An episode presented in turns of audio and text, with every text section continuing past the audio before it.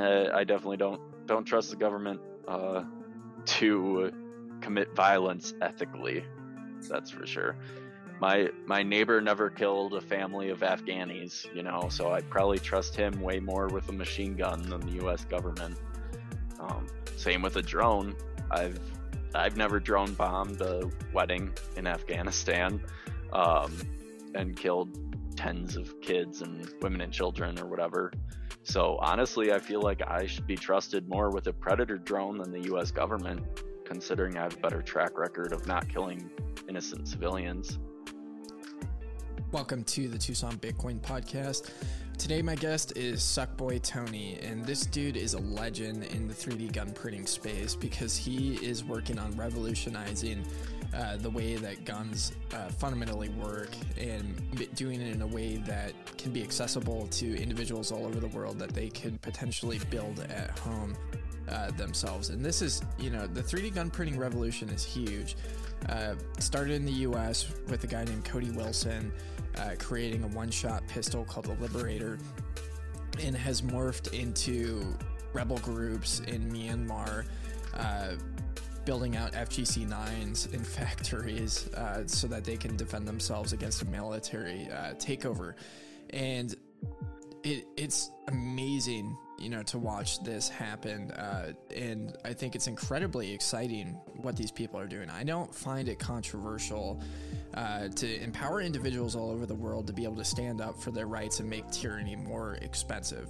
And I think this has a lot of overlap with Bitcoin in that regard because that's what Bitcoin ultimately does. It makes it harder for the government to steal your wealth through inflation and through taxation and just blatant confiscation and censorship.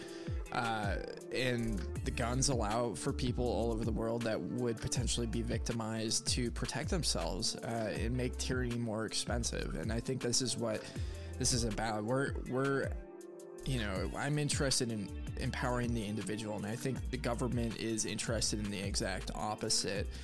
And we talk about that in this conversation. We talk about how the 3D gun printing uh, revolution right now is going to potentially have a major impact on individuals all over the world and how it already is. And yeah, Suckboy Tony is on the front lines of doing this. But yeah, I hope you enjoy this conversation.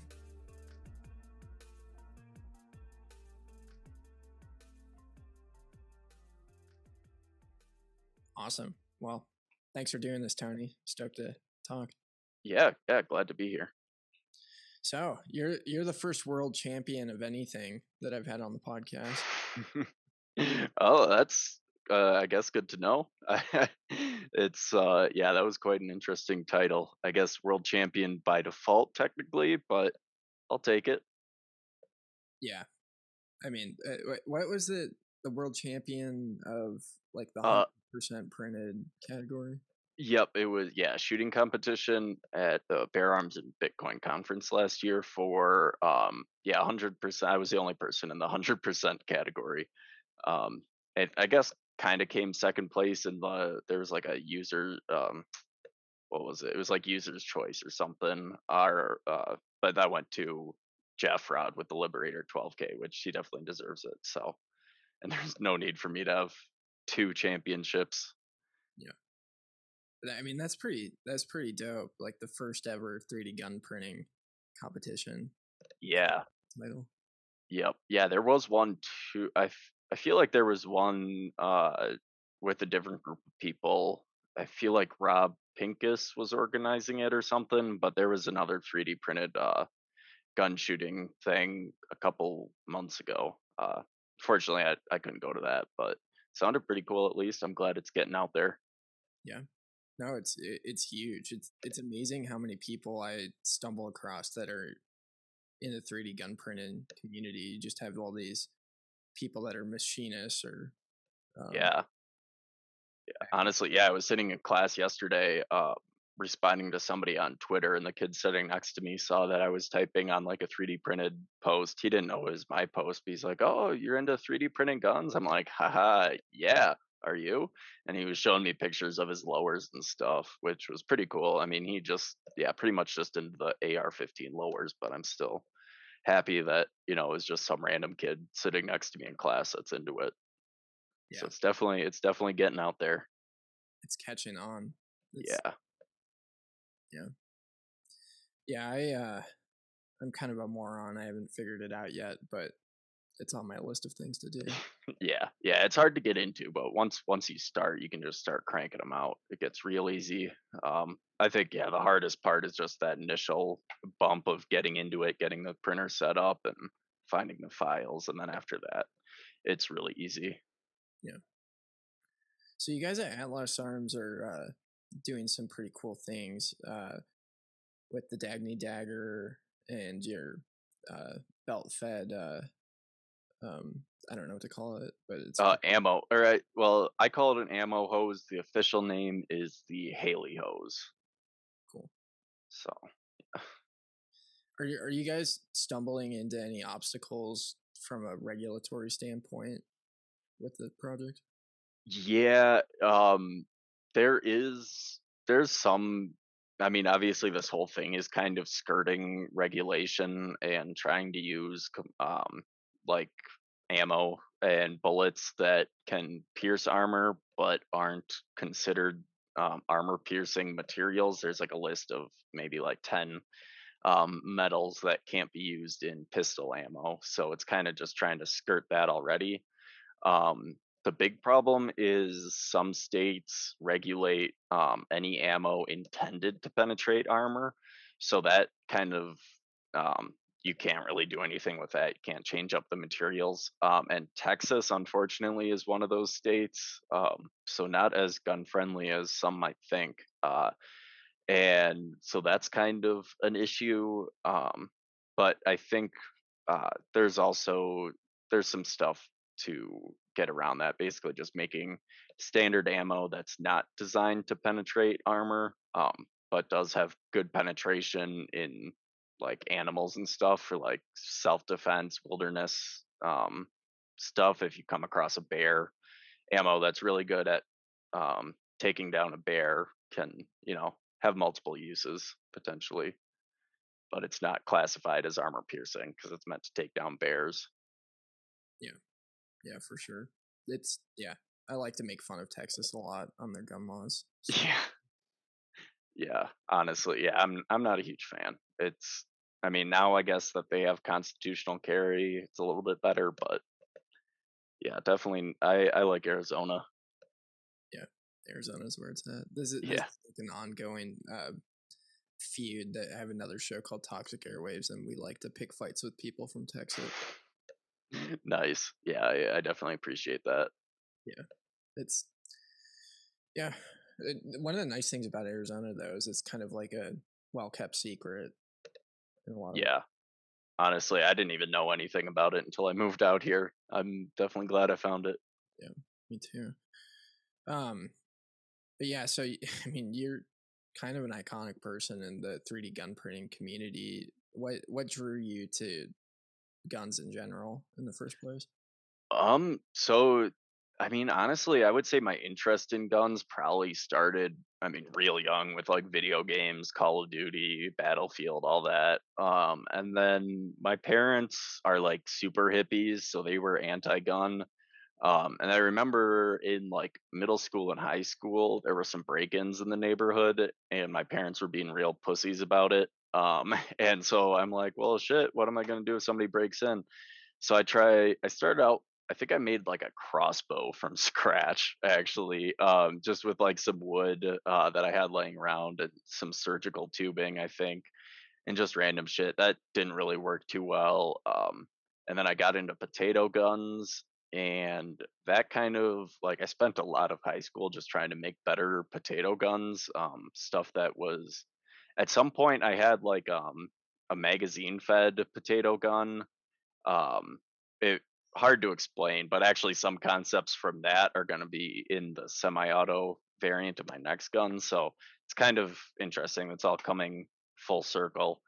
Um, but yeah, and just got really into potato guns in high school. And then after that, uh, I was in the army for a bit doing like explosive stuff. Um, so I kind of, I mean, I really like blowing shit up. So um, that's always been kind of a hobby of mine. And then it kind of stay. I mean, I've owned a couple guns, and then it kind of stagnated um, until a couple years ago when I did an internship, and then got into 3D printing when a uh, a coworker that was an engineer said that there's no way you can get 3D printed guns to work. Um, and so I started printing off magazines and then tried printing a version of the Liberator, and that blew up on me. So then I wanted to make it better. Um, and then just once I decided I wanted to make it better, it just transformed from there. Um, basically to where I'm at now, making electric caseless ammo. Um, I'm just basically trying to make the best, uh, the best Liberator pistol and the, um, I guess, yeah, in the historical sense of the word, as like a, a pistol that can be distributed all throughout the public and uh, cheap to make. I'm hoping I can get more. I mean, I have like 100 rounds through it. Um, right now, it is still like single shot, a musket, but there's definitely a lot of ways to make it semi-auto and way more useful. So, yeah, basically just started from potato guns and now I'm here. So potato guns are like a gateway drug. yep. Yeah, definitely. Yeah, I grew up in commie land, uh, oh. where there was no guns in just north of Chicago, and well, there were tons of guns, just not legally. Um, oh, yeah, I grew yeah I grew up in Wisconsin, so pretty close to you actually. Um, but yeah, we had a lot more guns, obviously. Wisconsin's a lot better uh, on guns than uh, Cook County, Illinois. Oh yeah, yep, that's for sure. But yeah, it's it's always interesting. I like, you know, I oftentimes wonder if people's uh, enjoyment of firearms is something that's inherent to them. It seems like there's kind of like a predisposition towards different political philosophies. Uh, and I would imagine that's similar case for guns too. Cause like I was a similar kid where I just wanted my hands on like airsoft guns, paintball guns, yeah. anything like that. Yep. Yeah, exactly. I feel like, yeah, there's some probably like political, like if you're super on the left, you won't want to even get started in guns. Um, but I feel like once, like a lot of people that I've taken out shooting, particularly like really liberal people, um, I know one kid actually who I did that same internship with started out, he was like, Oh, nobody's trying to take your guns, all that. Like, oh, we just need common sense gun control. Um, but and I took him out shooting, and now he's got a ton of guns, and he's actually trying to get into like the 3D printed gun community and start like designing stuff. Um, so I'm really happy to see more people kind of on the left getting interested, and I feel like really the only barrier is getting them shooting so they can see how fun it is. Um, and then from there, it's not really a political issue once they understand that it's fun and not like I don't know, just all super white right wing guys like guns for to take. Well, I guess that is kind of the point of the Second Amendment. But anyway, it's I don't know. It, eh, yeah, I feel like people basically just need to go shooting and figure out how fun it is on their own. Yeah, I've got a list of uh, communist deprogramming techniques, and the first one is uh, taking somebody shooting. Oh, really? Yeah, that's that's definitely a good idea. Uh, it's the only thing I've found that actually helps change people's minds. Yeah, yeah, it's it, it's interesting like how easy it is to build up, you know, this stigma towards something that you know you've never experienced before, and then once you experience it, it completely changes your perspective on it. Yep, exactly. But yeah, it's um yeah, common sense gun laws are um, that that term is very mm-hmm. loaded. It's uh yeah, hard to argue against too, um, without sounding like cra like I don't know, super extremist. But I, yeah, it's uh, it's definitely something that annoys me because it's like, well, it might sound like common sense till you actually look into it, and then it's the stupidest fucking thing in the world yeah, I had Ragnar on my podcast, and I asked him some question uh, pertaining to that, and he said, "Yeah, I believe in keeping guns out of the hands of the wrong people, and most of those people are in government. And I think that's like honestly, yeah, yeah. I mean, yeah, the biggest like gun runners that we have to worry about is our own government giving millions of dollars of machine guns and rockets to you know the Taliban and cartels and stuff. I, I yeah, way more worried about that than a couple like FGC nines that they have. I think uh, the Stinger missiles pose a little bit more more of a threat. Isn't that bullshit? Yeah, I yeah, especially in this political climate of oh no, you guys aren't uh, capable enough to have weapons of war, but oh yeah, the the Taliban is. Don't worry. Yeah. Like no, fuck off. I'm incredibly jealous of the Taliban. yeah, honestly, I heard a story of somebody trading a couple cans of dip for a technical. Um, it was like a yeah Toyota pickup truck with a Dishka 50 cal machine gun on the back, and I think it was a soldier traded for it so they can use it to defend the airbase. And I really just want to know. I mean, rightfully he bought it. I feel like he should be able to bring it back with him, but I'm assuming not. Yeah, yeah. It's one of the more interesting points in history. Uh, or, or, points of history that I find incredibly interesting is the fall of the Soviet Union and how all these different, uh, you know, firearms, tanks, airplanes, submarines went onto the market Oh yeah. Honestly, yeah, that's that's actually super cool because I think even now there's places where you can buy like a BM a Russian BMP from Soviet era era when it collapsed for like 30 grand. Um, and you have to I think you have to buy it in Europe and then transfer transport it over here. So that's probably like another 30 grand. I don't know how much it costs to ship a boat or ship a tank over here, but that's always something. As soon as I get money, there's just going to be a, a parking lot full of Russian tanks in my yard. Yeah. Well, this has been a meme I've been trying to make um, come to fruition with Bitcoin is that we need to start stop pricing uh, Bitcoin in uh, dollars because it's a horrible measurement, and we need to start pricing it in F-15s. Yeah, honestly, yeah, yeah. That's a. I think uh, I feel like you can own an F-15 too. Maybe not an F-15. There's there's a couple jets you can actually own. I remember when when Biden was saying like, "Oh, you guys don't have F-16s or nukes." Some people brought like were showing proof like, "Oh yeah, no, you legitimately can buy an F-16." Um, so fuck off, which I thought was pretty great. Yeah, yeah. I'm I'm thinking there will be a day though that we'll be able to own all of that stuff. And hopefully, in the future. It's what the Second Amendment was intended for. They could have privateers and, or yeah, those battleships back then. Should be able to have one now. Yeah. So why why do you think gun ownership is so important?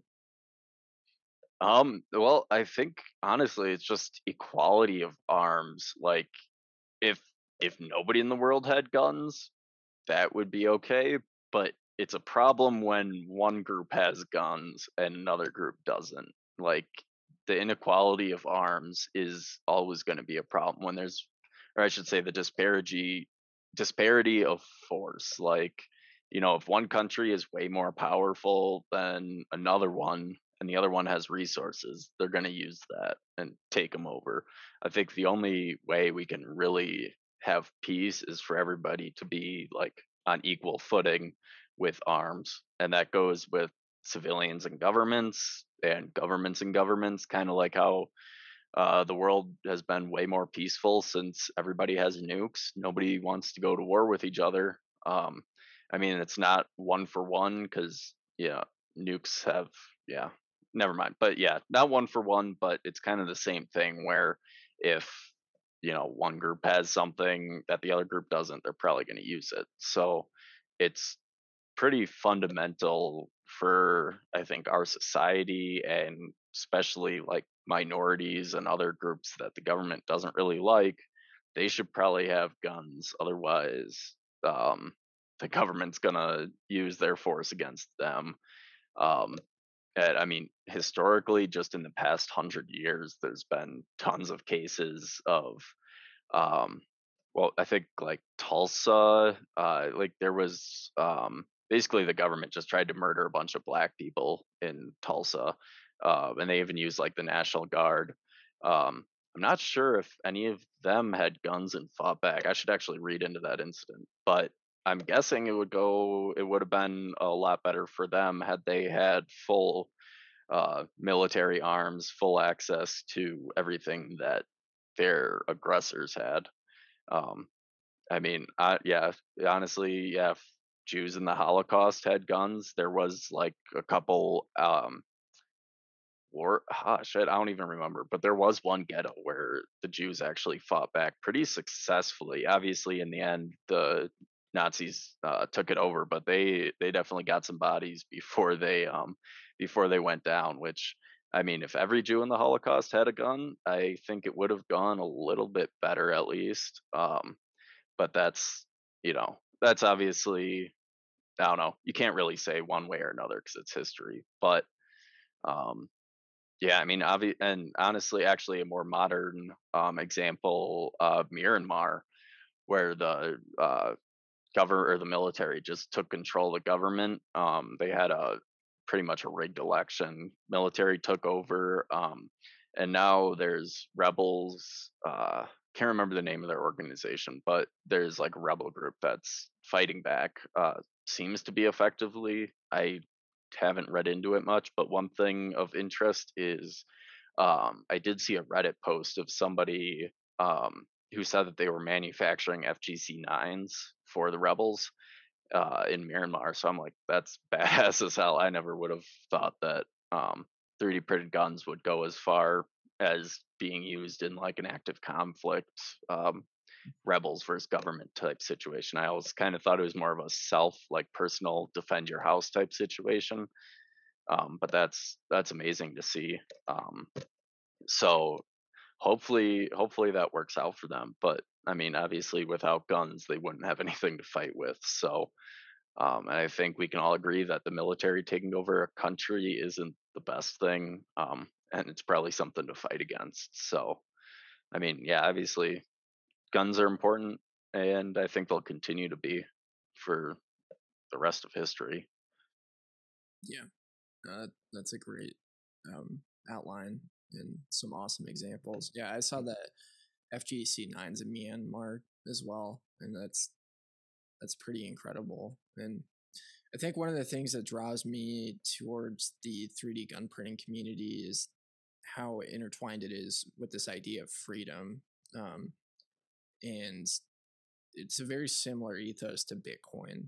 Of um, one of like one of the amazing like speaking of the FGC nine, one of the amazing you know legacies that Jay Stark has left is just this idea of trying to help individuals uh, be able to attain the ability to protect themselves and arm themselves in places that are incredibly difficult to um, have guns, and that's something that I find you know really noble about the 3D gun printing community is a lot of people will build guns in certain calibers that aren't necessarily as common in the United States uh, to try and make it more likely for somebody you know somewhere else with a crazy government to use it. Yeah, I actually yeah I got into that argument with some idiot on Twitter yesterday who was saying um basically he was like oh why everything you make you can buy at a gun store. Like why do you need to print an ar lower receiver? I can just go to a gun store.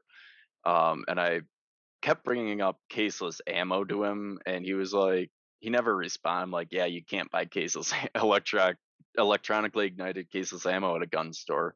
He never really responded to that but then beyond that, I'm like, this also isn't about the US, it's about the entire world. 95% of the world's population doesn't have access to a gun store.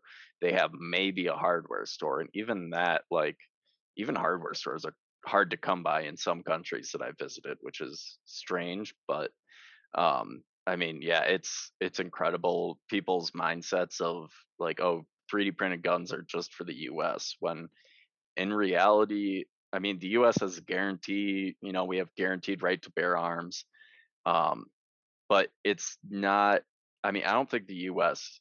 can is would really be greatly benefited by 3D printed guns, if that makes sense. Like if there was a revolution, we already have enough guns. I, I mean, the 3D printed ammo I think is important um, for stuff like that. But like, um, there, yeah, I mean, we already have enough guns. I really see 3D printed guns as a world issue um, and something for the rest of the world to bring guns to them. Um, just because I mean on my wall I've got like 10 guns behind me. I think I'm good to go without 3D printed guns. Unfortunately, you know, like somebody in Germany like J Stark doesn't have that opportunity opportunity and especially if they do manage to get a gun, they don't have any way to shoot it. They don't have any way to get ammo for it um, and all that. So I really and actually I was thinking about this earlier the connection to Bitcoin where it's the same thing like in places like Venezuela where the currency is going up and down or even meaningless how it kind of gives people a way to still do transactions or buy stuff online um, and all of that so it's kind of a similar thing where you know the US our currency I mean obviously it's inflating a shit ton but it's not going up and down 2000% like some South American countries uh, so I think stuff like Bitcoin and 3D printing is really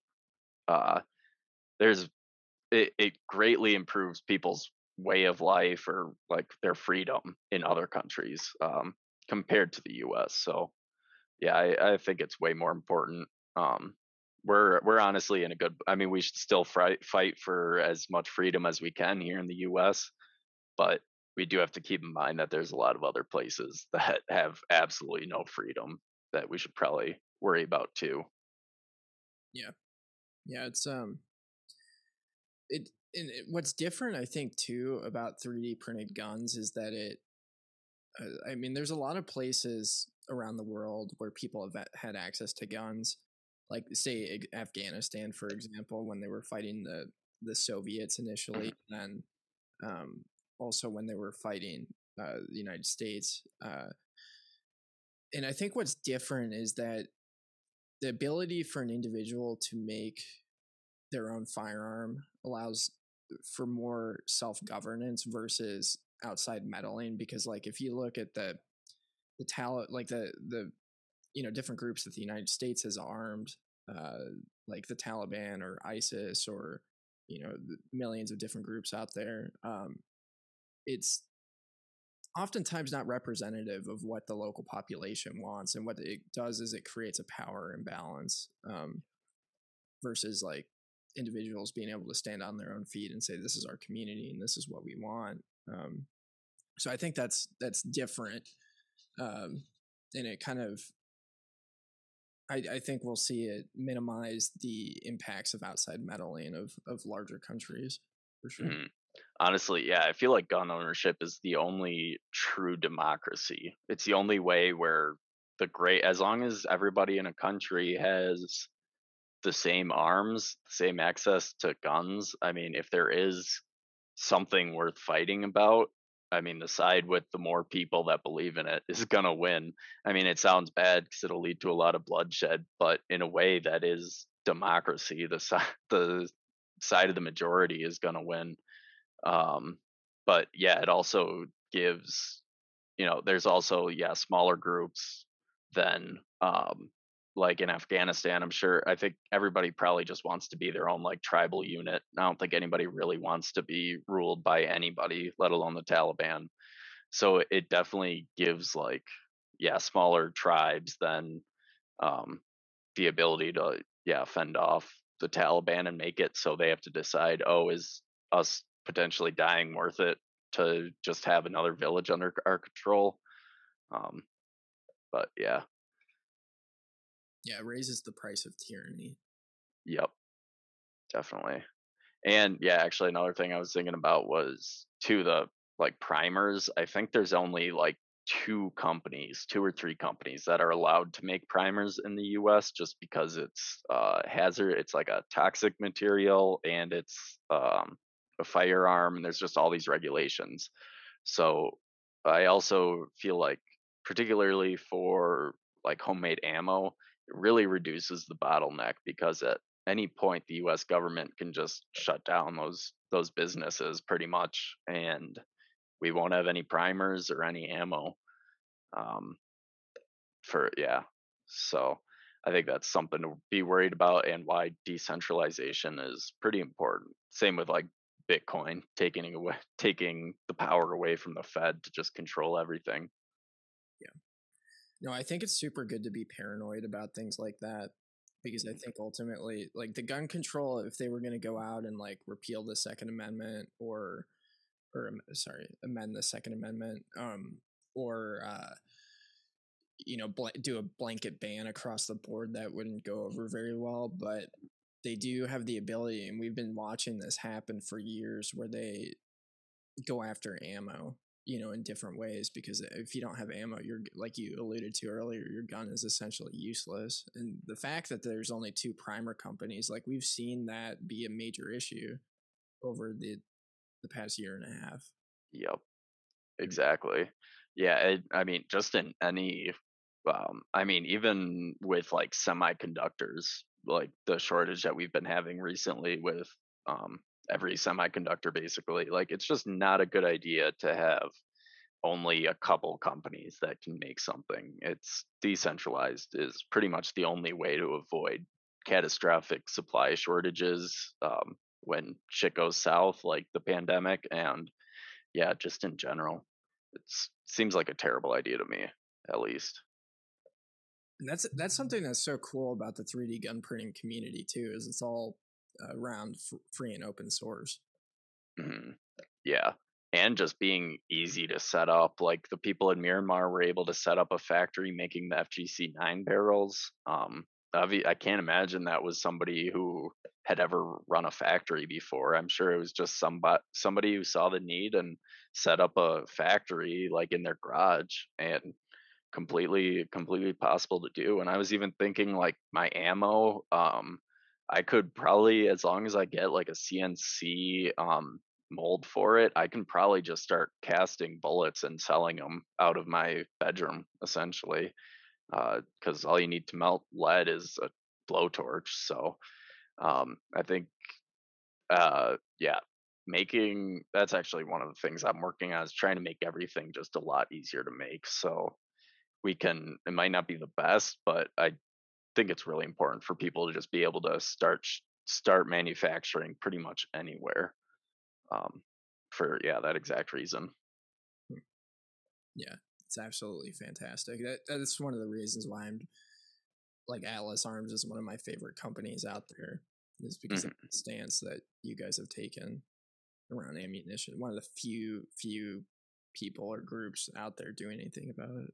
Yeah Yep, exactly. And I mean, it's I feel like it doesn't really uh, impact like the bottom line um, for a company like letting people because like Atlas Arms is releasing all of the data. We're gonna let people make it themselves if they want. Um, we're not trying to just like be an exclusive seller of it.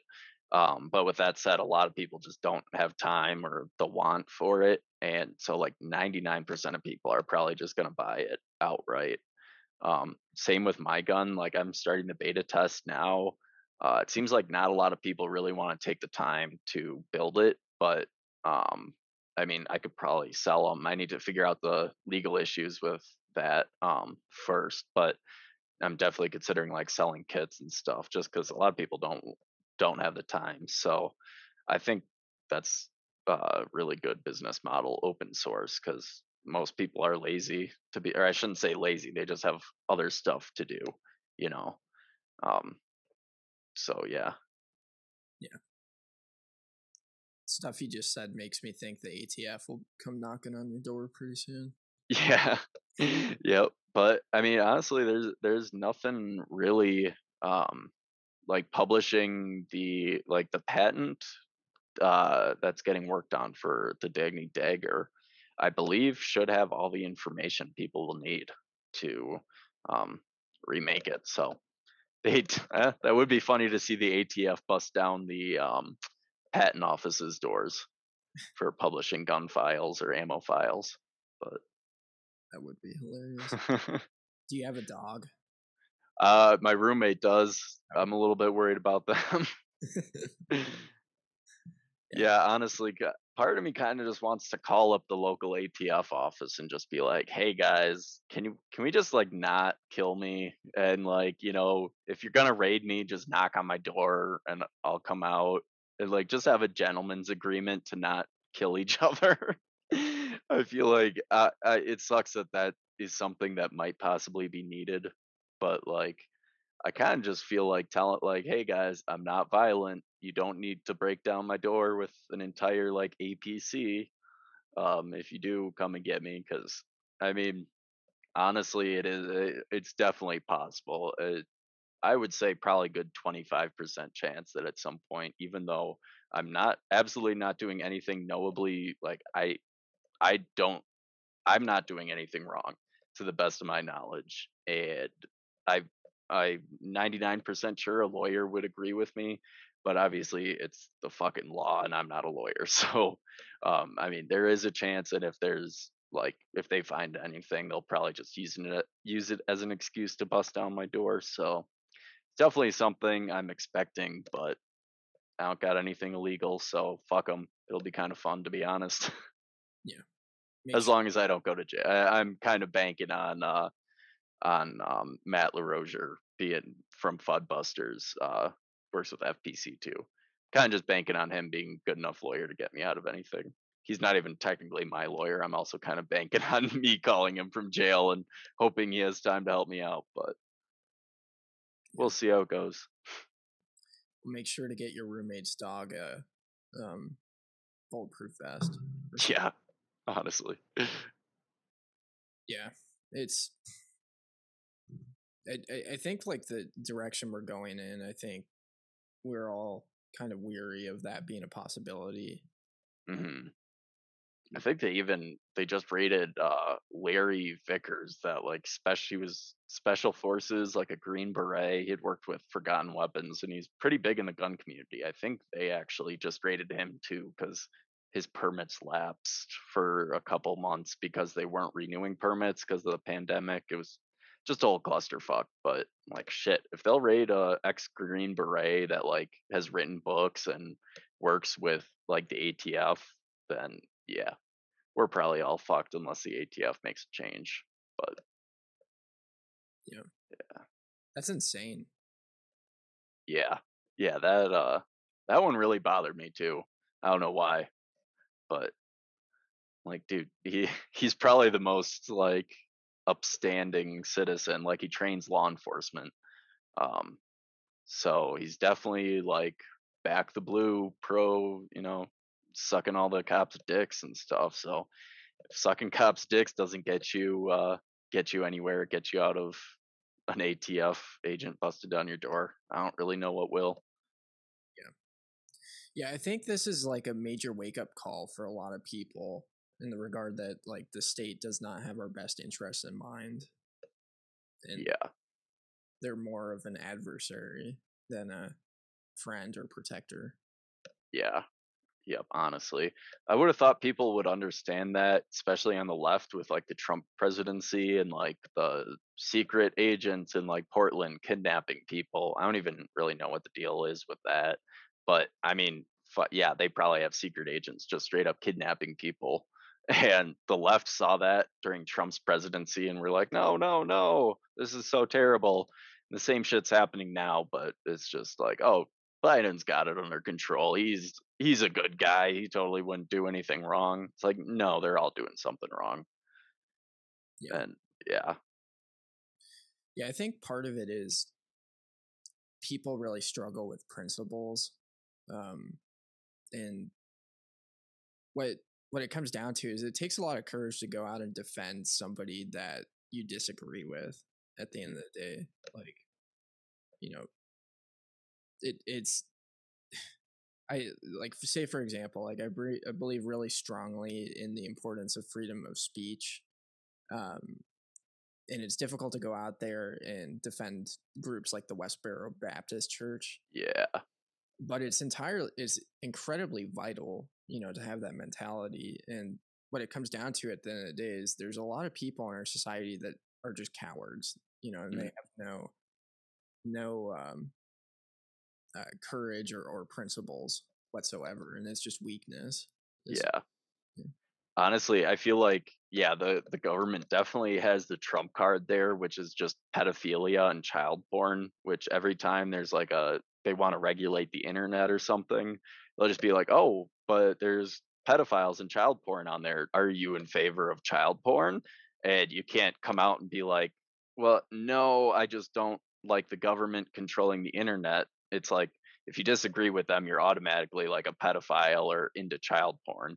You can't really like defend the freedom um, of the internet without seeming like a terrible person when in reality you just don't want I mean, yeah, the government says, "Oh, we're just going to watch like monitor everybody's internet to get the pedophiles." But then 2 years later, it's going to be monitoring the internet to make sure you're not saying bad stuff about the government and then, you know, it's just going to snowball from there. But it's really it's really hard to come out and like seem at least seem like you're defending something like pedophilia or child porn even though you're not you're just defending like the security of the internet from government oversight or overreach.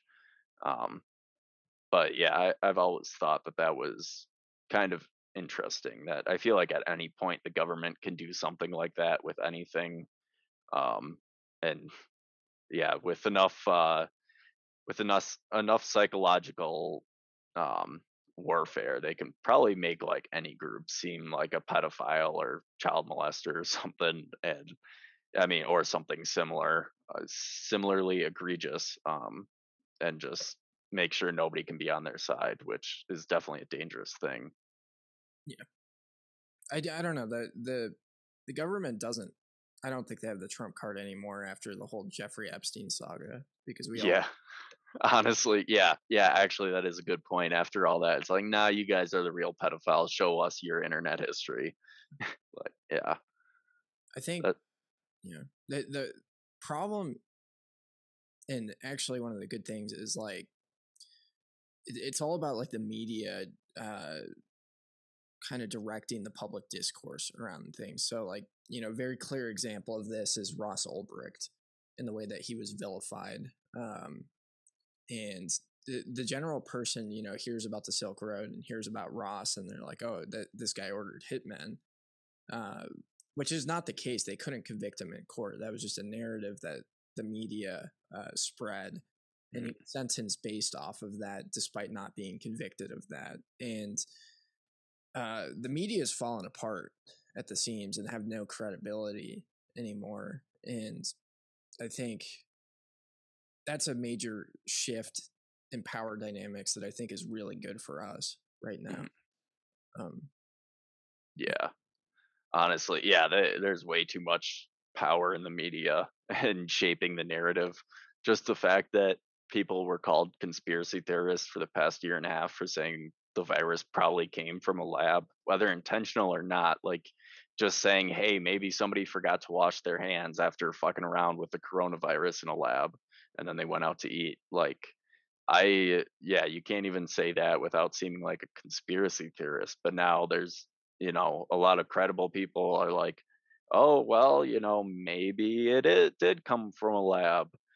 And yeah, now, now kind of things are kind of changing a little bit, but it's really annoying that for like a year and a half, you couldn't even, you were racist against China if you even considered that it came from a lab there. It's like, no, you have to actually have to be pretty smart to like fuck around with a coronavirus. I'm not insulting the Chinese. Uh, I think that they, you know, there's one guy who honestly just forgot to wash his hands. And same thing with the U.S. government. I'm pretty sure Limes. Uh, I I should say this is a conspiracy theory. I think I don't know, but apparently Lyme's disease came from like it started like 30 miles. Basically, the government had an island where they were doing um, animal testing and like all this crazy shit. Um, and then like 20 mile the closest place inland basically was uh, like south carolina or something and that's where lyme's disease started so everybody's like yeah we i mean we probably did the same shit with that um so it happens but it's kind of yeah annoying either being called a racist or conspiracy theorist just for uh yeah considering a possibility something. Yeah. I mean, the reality is the the the race, the people calling it, us racists and conspiracy theorists are the racists and conspiracy theorists. Like, yeah yeah, yeah. I mean, honest, it's very true there's so many stories of that, and it's just you know kind of the theme of the conversation going back to the government. The state cannot have a monopoly on violence. Like when- Mhm. when they do, it's unchecked power, and they can do whatever they want.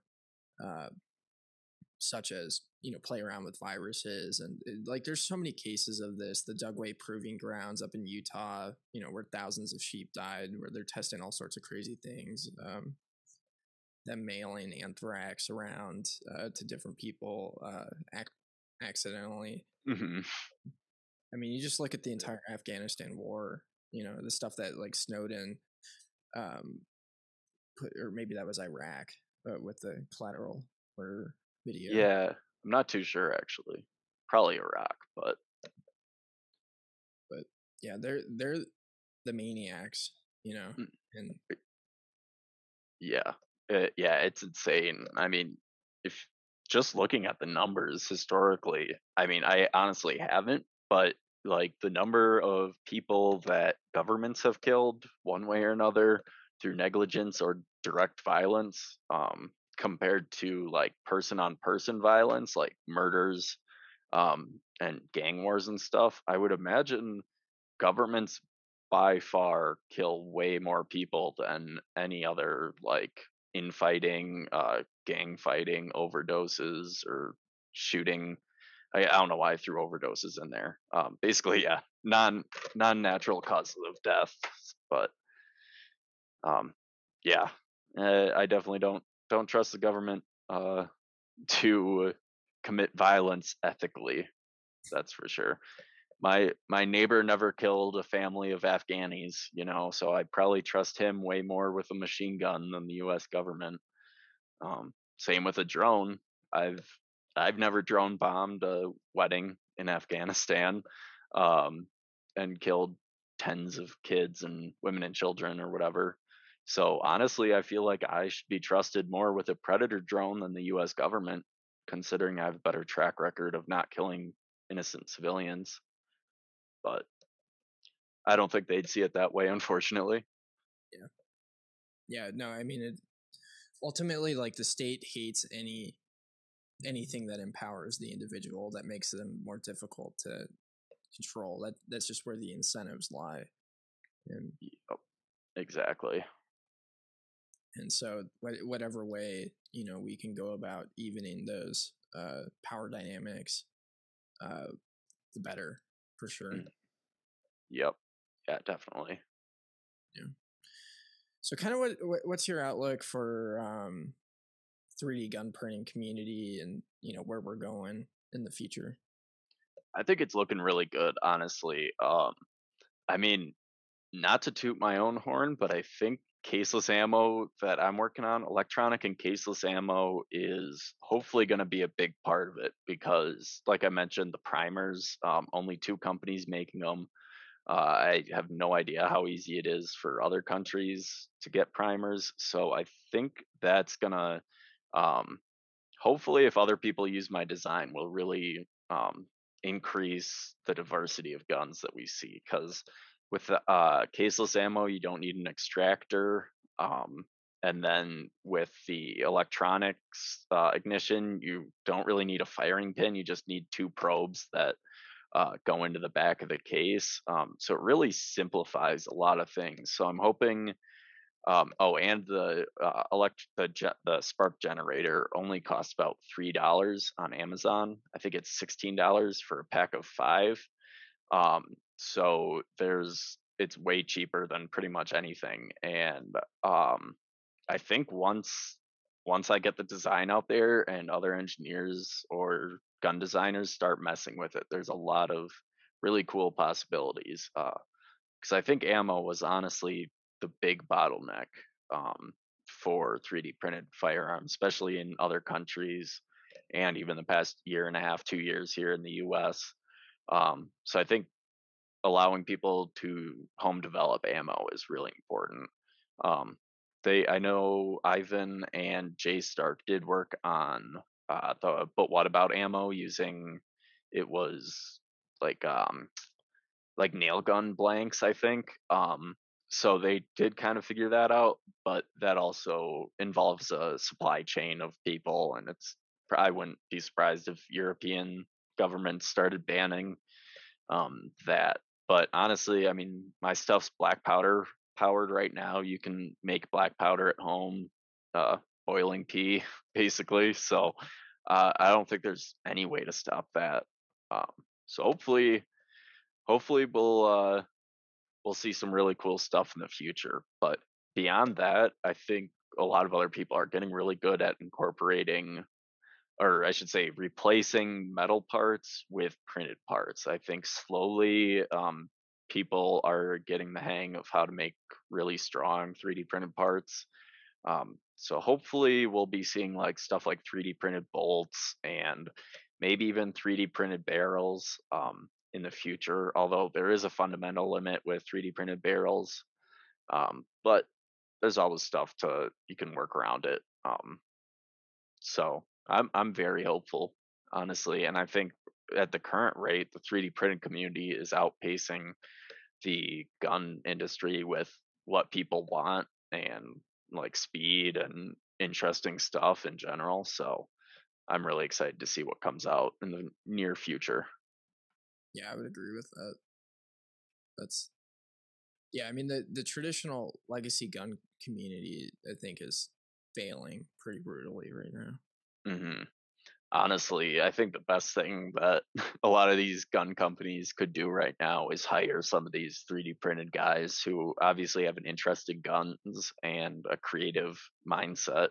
They don't even need to be engineers, honestly. A lot of the people that have had really good ideas aren't engineers. You know, they just have the ideas. Um, and I mean, you probably do need somebody that can do the math eventually to make it a viable product, but you really don't need like you don't need to know how to do calculus to make a gun really or anything like that.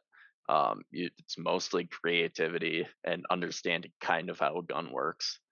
Um, so I, I, honestly we would we would see a lot of really cool stuff if they just hired some of these some of these uh, designers to work for them and just kind of gave them even a small budget of like here's 50,000 a year. Bring me something cool eventually they you'd have some insane guns, I bet. But they'd rather just pump out Glock clones and yeah, pretty much just Glock clones and more Glock clones and maybe an AR diff well a slightly different AR that shaves like an ounce off and it's the next big thing. I don't know. It's uh yeah, gun gun industry is really annoying to me right now. At some point I'm gonna start shit posting just constantly to their Facebook pages once I know for sure that I've I've beaten them.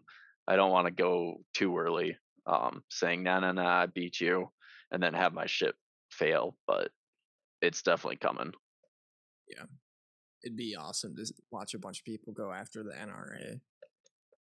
Yeah, I, I think they're a big part of it. Um, I think uh, Austin's speech at one of the bear arms in Bitcoins uh, was, yeah, basically how the NRA is funded by these big gun corporations that have no incentive to change. As long as, you know, these gun companies can still sell their bolt action rifles or their, you know, Glock clones to the public, they couldn't give two shits about gun rights.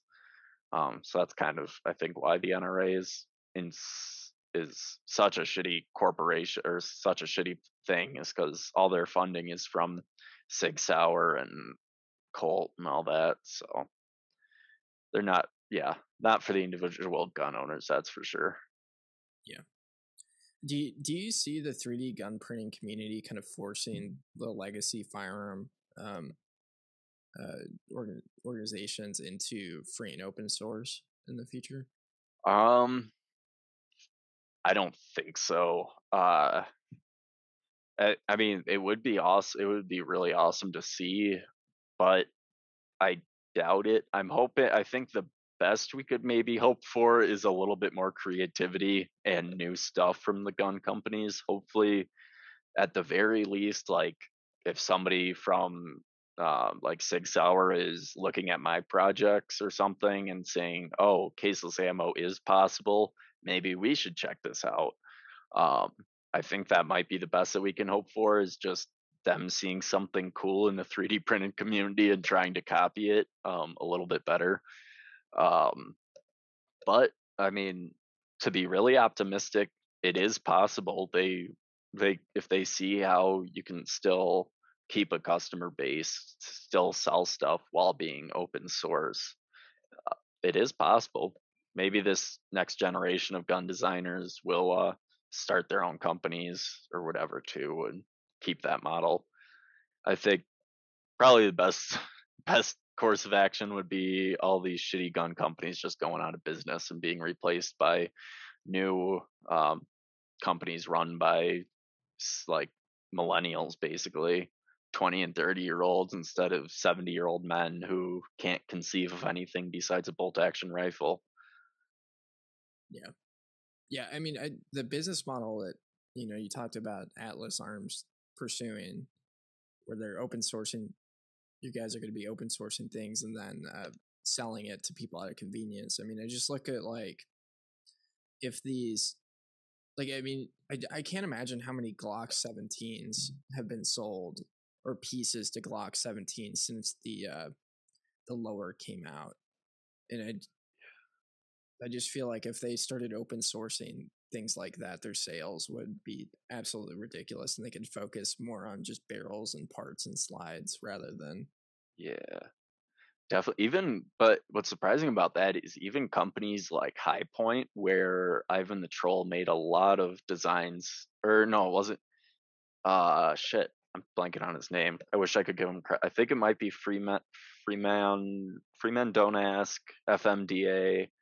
I don't know. Uh, but a really talented gun designer has worked on the Hi-Point and they made it the low point printed receiver um, and that's a really popular build because a lot of the parts kits are like sub a hundred dollars for um, those Hi-Points but Hi-Point is they've i think control pew and a couple people have reached out to Hi-Point to try to get them to actually just sell the parts and they completely i think either ignored them or refused um, so it's like there's this really big business opportunity for them to just crank out slides and barrels and make a shit ton of money. Probably a way better markup than their actual guns because they don't have to pay people to assemble them. Um, and they're still not doing it. So I don't really know what the hangup is. Um, if it's like a ethical issue for them or if they're just idiots. I I can't even begin to speculate, but yeah, yeah, there's there's got to be like some compliance issues potentially because the regulatory environment is just so insane and uncertain. Yeah, I'm guessing. Yeah, probably they just don't want to be associated with like ghost guns or the next Saturday night special. But Hi-Points are already banned in like Minnesota because of their melting point. Um, I think the metal is too the met the melting point of the metal is too low. Um, and so they said for some reason that makes it an unsafe gun, which it's yeah, it's totally just to keep it out of poor people's hands because um, they're cheap guns that everybody was using. And they're cheap guns, they're showing up in crimes, and then now it's a criminal weapon. Better ban them. It's like no, if criminals are just going to use the cheapest thing that they can find, then you're just going to keep moving up the ladder of the next cheapest thing until you're trying to ban ten thousand dollar rifles because they're too cheap and or too cheap and easy to get. But yeah, that's something that really annoys me too. Yeah, Hi-Points have always, at least in the circles I've watched, have always or walked in are a total meme for shitty. Yeah. yep. Yeah, but I mean they work. They're they're not the greatest guns, but apparently they'll shoot. I definitely don't own one, but I like the concept of of cheap available arms, so I'm definitely pro high point. Sure. Yeah, it's it's shifted my opinion on it as well. Mm-hmm. That was something that was hilarious. Like the first time I looked on the, I think it was DefCAD and saw all the um, high point stuff. Yeah, yeah, yeah, that was an interesting project. It's also a perfect name, calling it the low point. Yep. so what what's got you optimistic on the future? Um, I'm thinking. I honestly, I'm really enthusiastic with how many people are into 3D printing, especially across the world. I so like, there's been a couple people. I specified that people had to be in the U.S. to be in my beta testing channel, um, and I gotten a few messages in very broken English, like, "Yes, please. Can I please join your beta, please? I would like to test, please." It's like, all right, that's too many pleases for an American. Uh, sorry, bro. Like, I I'm all for your right to bear arms, but uh, you're not going to be able to do much meaningful testing for me um, in a country where you're not really allowed to. You know, this kind of involves going out to a public shooting range and like, you know, testing it and stuff. It's also probably harder for them to get a lot of the materials before I um, really have a good like set. This is where you go and get it. A lot of it's just go to Home Depot and find some nails um, so, but that, I mean, I feel bad saying no to them, but I am very glad that there are people in other countries taking an interest in it and even wanting to test stuff. Um, but yeah, so that's that's definitely got me hopeful. Um, just the amount of people. Uh, hopefully, I'm I'm hoping the one um, good thing to come out of Jay Stark's death is the um, publicity around it. I think a lot more people uh, have now heard of the FGC nine, um, and so hopefully that grows our community um, and empowers other developers maybe to take his place um, and try to fill in the void of gun designers. I think um, a lot of people are definitely capable of doing it. So, um, yeah, I think honestly, just the message getting out uh, and yeah, is really good. Um, personally, I'm optimistic for my projects, obviously, um, but there's a lot of other stuff in the in the gun community. Unfortunately, I haven't been looking into too much what other people are doing, just because I've been focused mostly on my own projects. But there's I've definitely heard of some really cool stuff, and a lot of people messaging me saying that they're working on their own like electrical ignition or caseless ammo. Um, and they're just kind of wondering what I what I'm using. Um, so I'm I'm super happy to hear about other people doing stuff, even if they're not posting about it on Twitter. Just kind of makes me happy that there's people working in silence in their in their basements and garages on this. Nice. Yeah. What are what are like some good practices as far as like OPSEC and uh, not getting caught by the feds or spooks? Yeah. Um. So I definitely don't follow it. Um. But I would say like not posting your face or anything, which I I kind of stopped giving a shit about. Um. Just because I don't know. At some point, there's once you're like big enough, I think it's I stopped using a VPN, and then after about a month of not using a VPN, I'm just like, oh fuck, they got me. They know who I am and where I am.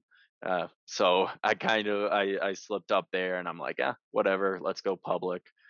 Um, mostly because Jeff Rod uh, Jeff Rodriguez from the uh, Liberator 12K project, he's been posting his face and full name for a while.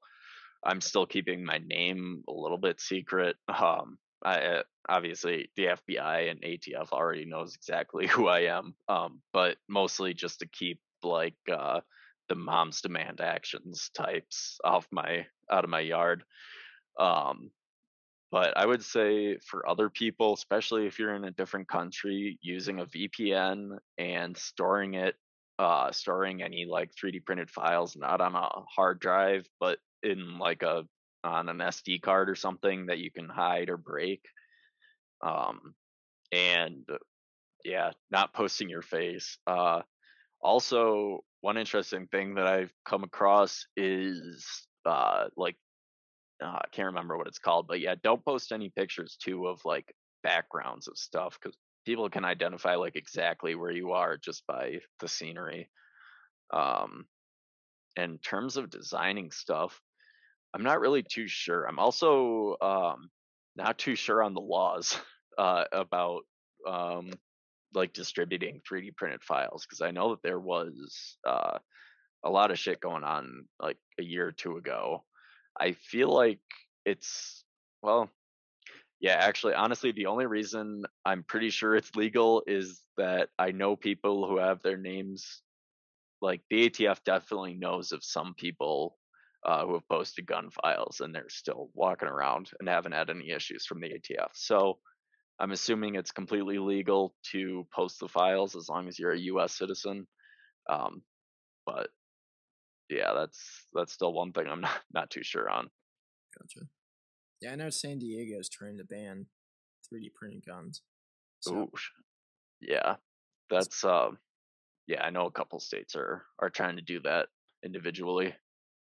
I think New Jersey might be the only one thus far. Um, yeah, I uh, yeah, I actually wouldn't be surprised if New Jersey could arrest me. I actually shit, I better keep that in mind, not to go to New Jersey because I wouldn't be surprised if their state uh people could prosecute me. But eh, good. I don't like New Jersey anyway. Good excuse not to go there. Yeah, I mean, I think the fortunate thing about most of these states that are so anti-freedom, they're states that probably aren't worth going to for the most part. yeah. Yep. Honestly, there's some nice parts about California, but yeah, I was gonna say I do like the the scenery and stuff in California, but the laws just make it. Um, yeah, no point in going there now. Yeah that's that's going to be an interesting thing where the the individual states will also be problematic, not just the feds. Yeah. Yep, definitely. Yeah. Well, stoked to chat with you. Hoping to make it up in uh Flagstaff eventually. Oh yeah.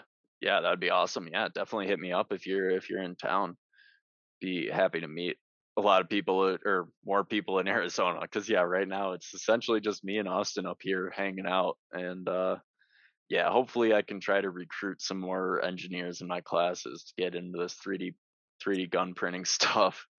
Um, but yeah, definitely definitely glad to talk to you about it. I love uh, explaining my projects and philosophies on stuff.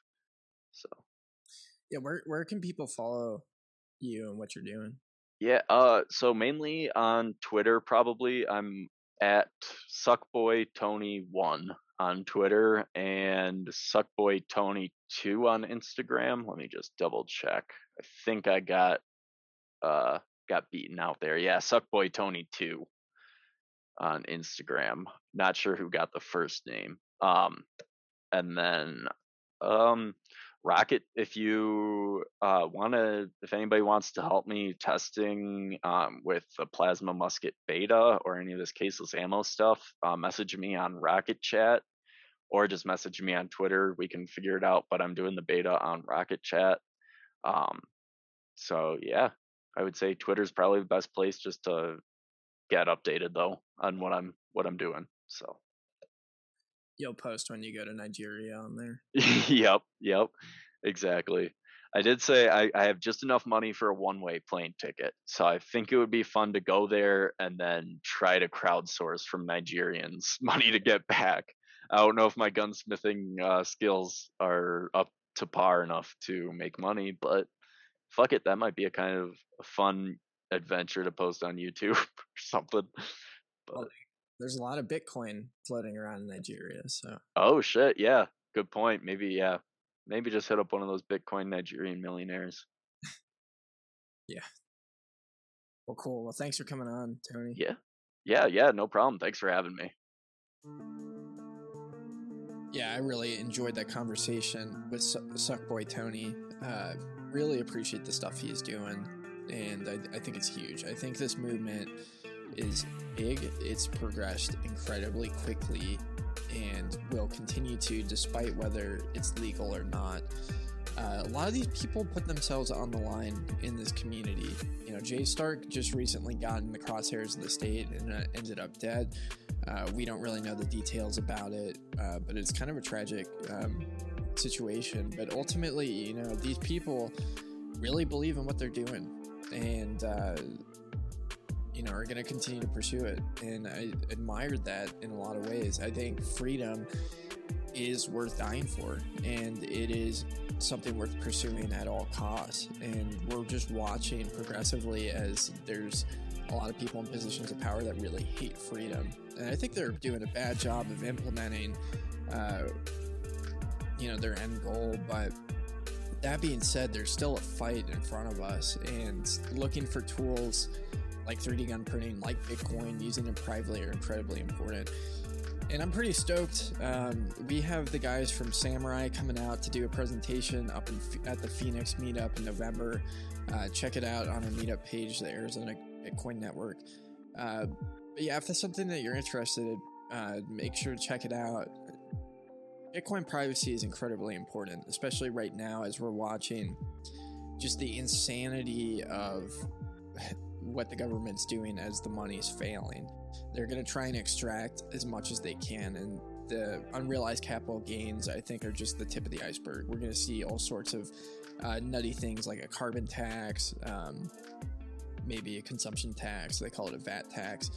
Uh, they're going to try and extract as much as they can from you, and they already have with inflation. You know, people are really getting hit hard, and it's time to use tools to protect yourself from what's coming and all the all the crazy stuff as it accelerates going forward in the future.